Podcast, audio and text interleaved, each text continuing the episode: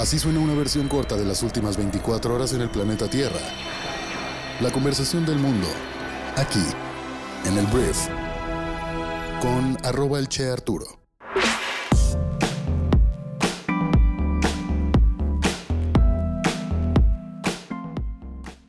Muy buenos días, bienvenidos a esto que es el brief para este miércoles 23 de junio. Yo soy Arturo Salazar, tu anfitrión y uno de los fundadores de Briefy, y aquí vas a poder escuchar un resumen de las noticias más importantes para el día de hoy. Comenzamos. Empecemos hablando de México y vamos a hablar de la Secretaría de la Función Pública. Esta secretaría es la encargada del combate a la corrupción y según la organización Mexicanos eh, contra la Corrupción y la Impunidad, esta dependencia compró pruebas de COVID-19 tres veces más caras a una empresa sin empleados y sin experiencia, fue lo que denunció este martes la organización. De acuerdo con una investigación realizada por esta ONG, la dependencia, en la que estuvo a cargo Irma Erendira Sandoval hasta el lunes, pagó 11.625 pesos por un kit que contenía 25 pruebas de antígeno para detectar el coronavirus. El reportaje detalla que, de acuerdo con cifras del Instituto Mexicano del Seguro Social, un kit con características idénticas podría adquirirse en el mercado en solo 3.100 pesos. Entonces, a través de un contrato firmado, el 24 de diciembre del año 2020, la dependencia habría adquirido 90 de estos kits por los cuales pagó poco más de un millón de pesos. Esta investigación salió a la luz apenas un día después de que el presidente Andrés Manuel López Obrador destituyera sin dar explicaciones a Sandoval al frente de la Secretaría para sustituirla por Roberto Salcedo, hasta ahora subsecretario de la misma institución. De acuerdo con la investigación de Mexicanos contra la Corrupción y la Impunidad, la empresa Grupo Val Integra, que vendió estas pruebas, fue creada el 9 de diciembre del 2015 por dos jóvenes de 29 y 27 años para comercialización de todo tipo de productos, pero no cuenta con empleados ni experiencia. Entonces al final pues hicieron toda la investigación, hay todo este tema que el domicilio legal se ubica arriba de una tienda de abarrotes y bueno, todos los eh, elementos que te hacen pensar que es una empresa fantasma utilizada para ese tipo de cosas, ¿no? Al final, Sandoval fue nombrada en 2018 al frente de la Secretaría de la Función Pública para combatir la corrupción, una de las promesas estrella del presidente Andrés Manuel López Obrador. Entonces, pues hoy vamos a ver qué dice Andrés Manuel de esta investigación, vamos a ver si la descalifica, vamos a ver si nos da un poquito más de información de por qué sustituyó a Erendira Sandoval nada más porque sí porque ayer lo dije aquí en el programa, realmente no hubo una justificación, no hubo más que un discurso de que íbamos a entrar como país a una nueva etapa combatiendo la corrupción y por eso se le destituía, pero no había una razón. No sabemos si esto fue la razón real y pues al final termina tronando la bomba y tal vez adelantó el gobierno. Te digo, puras especulaciones. Vamos a ver qué dice Andrés Manuel de esto, si descalifica la, la investigación, si muestra pruebas de todo lo contrario. Creo que al pueblo de México, a todos en general, nos interesan las pruebas. Que si sí ocurrió, pruebas. Que si no ocurrió, pruebas. Pero la verdad es algo que no hemos visto por lo menos en la administración actual. Pruebas contundentes de que algo ocurrió o no ocurrió.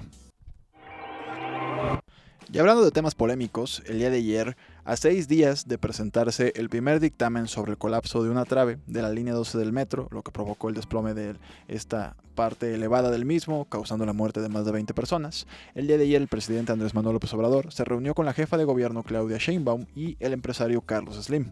De acuerdo con el reporte preliminar del dictamen de la investigación de la empresa noruega DNB, contratada por el gobierno de la Ciudad de México, el colapso se debió a una falla estructural asociada a varias deficiencias en el proceso de construcción. El tramo que colapsó correspondió al grupo Carso, la empresa de Carlos Slim. Entonces fue una reunión bastante a puerta cerrada, no se dijo nada, de hecho se le pregunta en su conferencia vespertina a Claudia Sheinbaum, oiga señora Claudia Sheinbaum, pues qué se habló en esta reunión y dijo que pues no, que no tenía permiso prácticamente de mencionar nada acerca de la reunión que habían tenido con el empresario Carlos Slim, pero podríamos esperar que se trató de una, reunión en la cual se le exige a la empresa que pues cubra los gastos de la reconstrucción o tal vez que se eche la culpa acerca de lo sucedido, porque pues ahí tenemos varias personas damnificadas políticamente hablando con este suceso, tanto Claudia Sheinbaum como Marcelo Ebrard, dos de los posibles sucesores de Andrés Manuel López Obrador, pues se han visto afectados por este, por este terrible incidente, ¿no? Entonces vamos a ver qué sucede a partir de aquí, qué dice Carso, qué dice Carlos Slim, ya veremos. Vamos a ver qué pasa. Y bueno, ahora tenemos que hablar de Estados Unidos, porque ayer el coordinador de la respuesta al COVID de la Casa Blanca, Jeff Zients, se ha visto obligado a reconocer en una rueda de prensa que necesitan unas pocas semanas más para cumplir el propósito establecido por el presidente Joe Biden, fustigado por el freno en el ritmo de la vacunación debido principalmente a los más jóvenes. La nueva meta de la administración es celebrar la simbólica fecha del 4 de julio con el 70% de los mayores de, 27 años perdón, vacunados parcial o completamente, y es algo que ya dijo el gobierno de Estados Unidos que no van a lograr. Este es el primer revés que tiene el gobierno de Joe Biden acerca de la vacunación. Habían logrado todos los objetivos previos. Aquí es muy interesante porque Estados Unidos ya está en un punto en el cual pues la gente no se quiere vacunar. Entonces, pues eso también ha influido mucho en el tema de que pues no llegan a sus metas. Ya hay un artículo del Times que leí ayer que habla precisamente de eso, de cómo probablemente todas las personas que se podían influenciar por el hecho de que ya le estaban regalando cosas a los vacunados, pases gratis, dos por uno, o sea, un montón de cosas, ya, ya se terminó ese mercado y ahora viene pues vacunar o intentar vacunar a las personas que son más reacias y que le va a costar más trabajo a Estados Unidos como gobierno, pues lograr inocular para que pues puedan cada vez más estar fuera, ya fuera de peligro. Hay una variable nueva, la famosa variable Delta, que ayer Anthony Fauci, que es también uno de los encargados de las epidemias en Estados Unidos, pues ya habló de que es una, es una, es una cepa contagiosa, que es peligrosa para Estados Unidos. Entonces, mientras antes se vacune la mayor cantidad de personas en contra del COVID-19, mejor.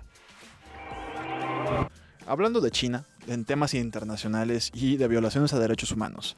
Al parecer, ayer se informa que China intensifica o intensificó el uso de la detención secreta sin juicio. atención con lo que acabo de decir detención secreta sin juicio a los criminales. China ha intensificado el uso de la detención secreta sin juicio, creando uno de los sistemas de desaparición forzada de mayor alcance en el mundo, advirtieron activistas de derechos humanos en un informe. Los investigadores han revisado la base de datos oficial de los tribunales de China para identificar casi 23.000 casos en todo el país en los que se ha utilizado desde el año 2013, después de que un cambio en la ley china otorgó a la policía amplios poderes para detener prácticamente sin supervisión entonces esto ya se está publicando en diarios internacionales, obviamente pues levanta las cejas y pues llama la atención a las potencias internacionales de Occidente, pero la realidad es que nadie ha podido hacer prácticamente nada para contener cualquier tipo de violación a los derechos humanos por parte del gobierno chino. Entonces esto pues yo creo que va a ser una más, una más, pero en esta ocasión estamos hablando de desapariciones forzadas. Hablemos del Vaticano, porque el Vaticano tiene en sus manos pues una bomba de tiempo. El Vaticano emprendió un desafío sin precedentes en contra de una ley que pues, plantea prohibir la homofobia en Italia. El Vaticano escribió al embajador de Italia ante la Santa Sede advirtiendo que un proyecto de ley diseñado para combatir la discriminación y la violencia contra las personas LGBT amenazaba la libertad de pensamiento de la Iglesia. El proyecto de ley presentado el año pasado intenta acercar a Italia a las normas contra la discriminación en Europa. El Vaticano también argumentó que las escuelas católicas deberían estar exentas de un Día Nacional propuesto contra la homofobia. Entonces, en concreto, el Vaticano ha protestado contra la disposición que prevé que las escuelas católicas privadas no estarían exentas de organizar actividades durante la futura Jornada Nacional contra la Homofobia. La Santa Sede considera además que el proyecto de ley italiano ataca la libertad de pensamiento de los católicos y ha manifestado su temor por las posibles consecuencias judiciales. Entonces al final las autoridades italianas dijeron estar dispuestas efectivamente a discutirlas en Parlamento, todas las preocupaciones del Vaticano, y veremos al final qué veredicto toman. Pero por lo pronto la noticia es esa, el Vaticano pide a Italia que cambie su proyecto de ley contra la homofobia y la transfobia porque algunos pasajes de la norma violan el concordato que regula las relaciones entre Iglesia y Estado desde 1984. Y bueno, vamos a hablar ahora del tema que sigue, porque Microsoft, la empresa fundada por Bill Gates, que probablemente conozcas, probablemente tengas algún artículo o hayas convivido con ella, se une al, exclusivo perdón, club de los 2 billones de dólares. Microsoft ocupó su lugar en los libros de la historia porque ya es la segunda empresa pública de Estados Unidos en alcanzar un valor de mercado de 2 billones de dólares, impulsada por las apuestas de que su dominio en la computación en la nube y el software empresarial se expandirá aún más en un mundo posterior al coronavirus.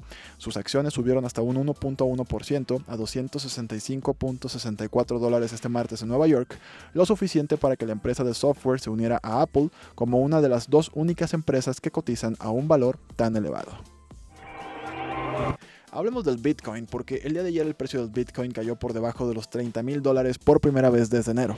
El valor de la criptomoneda ha caído más de la mitad desde un pico en abril y China lidera una represión regulatoria contra la minería, el comercio y el uso de monedas digitales en todo el mundo, donde solía extraerse la mitad de todos los nuevos Bitcoins en China. Entonces, pues esto y algunos otros elementos han provocado que pues le vaya re mal al precio de esta moneda y veremos pues hasta dónde llega. Por lo pronto, ya por debajo de los 30 mil dólares.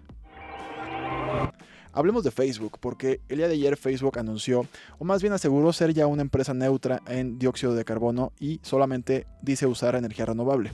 Facebook logró sus objetivos de convertirse en una empresa con huella de carbono neutra, es decir, que elimina tanto dióxido de carbono como el que emite, y de usar el 100% de energía renovable según el informe de sostenibilidad de la empresa. La firma de Menlo Park alcanzó en 2020 varias de sus metas y compromisos medioambientales, como la restauración de 5.8 millones de metros cúbicos de agua en regiones del mundo que viven bajo una situación de alto estrés hídrico.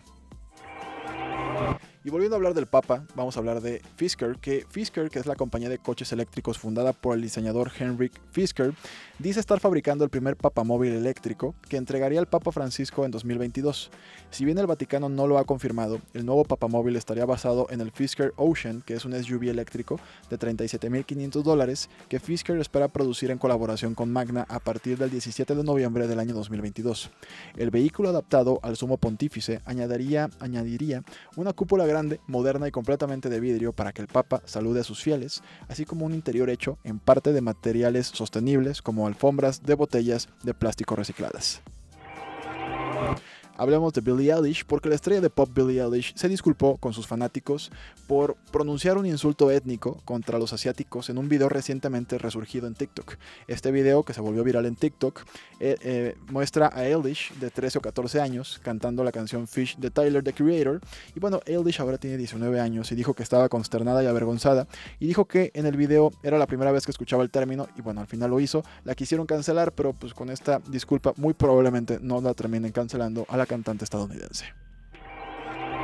Vamos a hablar de fútbol porque el presidente del Fútbol Club Barcelona, Joan Laporta, al parecer quiere fichar a Cristiano Ronaldo para que una sus fuerzas con Lionel Messi. De acuerdo con el periodista español Javier Matallanas, Laporta quiere hacer historia en el fútbol reuniendo a los dos mejores jugadores del deporte moderno. El futuro de CR7 en la Juventus es actualmente incierto tras una temporada frustrante tanto para el futbolista como para el club. Entonces, aquí el problema cuál es que el Barcelona sería pues la deuda, tiene una deuda enorme. En enero se informó que el conjunto Blaugrana tiene una deuda de 1.400 millones de dólares y pues está al borde de la quiebra. Muy bien, esta fue la conversación del mundo para este miércoles. Espero que te genere mucho valor y puedas generar conversaciones increíbles al respecto. Te invito a pasar a Kashink, que es la continuación de este podcast exclusivo para suscriptores de Briefy. Y si todavía no estás suscrito en Briefy, te cuento que nuestra plataforma te ayuda a ser una persona más inteligente, al desarrollar diferentes áreas de tu vida con resúmenes. Resumimos libros, revistas, periódicos, los mejores del planeta, para que tú puedas informarte, actualizarte, aprender nuevas cosas que te sirvan en tu vida personal y profesional realmente muy rápido.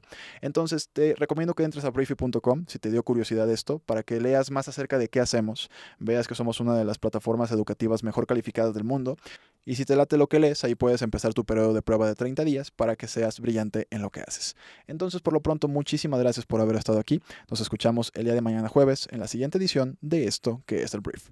Yo soy Arturo. Adiós.